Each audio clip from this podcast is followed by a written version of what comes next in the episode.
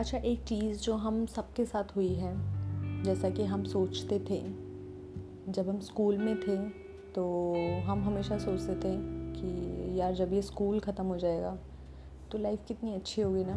Uniform नहीं पहननी पड़ेगी, बैग ऐसे नहीं टांगना पड़ेगा, इतना सुबह सुबह उठना नहीं पड़ेगा बंक नहीं कर सकते तो कितना अच्छा होगा जब ये स्कूल ख़त्म हो जाएगा।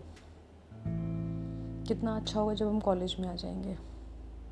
तो यही सोच के स्कूल ख़त्म हुआ। कॉलेज में आए। कॉलेज में आते के साथ ही ऐसा एहसास होने लगा कि यार अब हम बड़े हो गए हैं। अब हमारे ऊपर जिम्मेदारियाँ आने लगी हैं। अब हमें पढ़ना है, लिखना है इंटेलिजेंट बनना है ग्रेड्स लेकर के आने हैं अच्छा स्कोर करना है और कहीं अच्छी सी जॉब ज्वाइन करनी है। हम कॉलेज का टाइम भी इसी टेंशन में लगभग निकाल देते हैं। उसके बाद क्या होता है? एक रैट रेस होती है। हम सब उस रेस में भाग रहे होते हैं। बस पकड़ लो, एक ट्रेन निकल गई तो दोबारा आएगी नहीं। तो एक जॉब पकड़ लो बस जैसे तैसे। और, जिसको जितनी जल्दी मिलेगी, जिसको जितना ज़्यादा पैकेज मिलेगा, वो उतना ज़्यादा सक्सेसफुल है। और इसी रेस में हम सब दौड़ रहे होते हैं। काफ़ी हद तक जीत भी जाते हैं, जॉब मिल भी जाती है।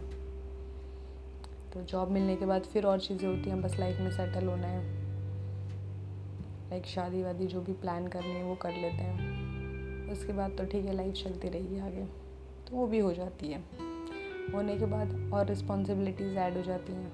फिर बच्चे हो जाते हैं, फिर उनके खर्चे, फिर बच्चों में लगे लगे कब हमारा जो है ऑलमोस्ट जो मिडल एज होती बीत जाती पता ही नहीं चलता। ऐसे ही करते करते हम अपने बुढ़ापे की तरफ़ आते जाते हैं। और जब हम पीछे मुड़ के देखते हैं तो हमें ऐसा लगता है हमने क्या लाइफ जी है? कुछ भी तो नहीं जी। और ऐसा नहीं चीज़ें हमें पता नहीं है। ये सारी चीज़ें हमें पता है। ये सारी चीज़ें हम जानते हैं। बट स्टिल हम वही गलतियाँ बार बार कर रहे हैं। तो लाइफ जो है वो आज है, अभी है। अभी जीना है, खुल के जीना है। किसी से डर के नहीं जीना है। हंसना है तो खुल के हंसना है। ये सोच के नहीं हंसना है दूसरा देखेगा तो क्या सोचेगा कि कैसे पागलों की तरह हंस रहे ठीक है यार, हम पागलों की तरह हंस रहे हैं, कोई बात नहीं, हम खुश हैं उसमें। खुश रहना है। खुश रहने के बहाने ढूँढने हैं। क्योंकि दुखी होने के बहाने ढूँढने की ज़रूरत है ही नहीं। वो तो अपने आप चल के हमारे पास आ जाएँगे ना। तो खुश रहने के बहाने ढूंढना है। आज में जीना शुरू करना है। जो चीज़ आज हमारे पास है, उसमें खुश हो जाना अच्छे से। अपनी हर छोटी छोटी अचीवमेंट्स को सेलिब्रेट करना है। क्योंकि ये गलती भी हम अक्सर करते हैं, ये हो जाएगा तो हम करेंगे। और जब वो हो जाता है तो हमारा टारगेट तुरंत चेंज हो जाता है, हमारा गोल तुरंत चेंज हो जाता है। तो एक्चुअली में हम अपने आप को अप्रिशिएट ही नहीं करते। तो खुद को अप्रिशिएट करना बहुत ज़रूरी है, और उसी अप्रिसिएशन से हमें वो खुशी मिलती है।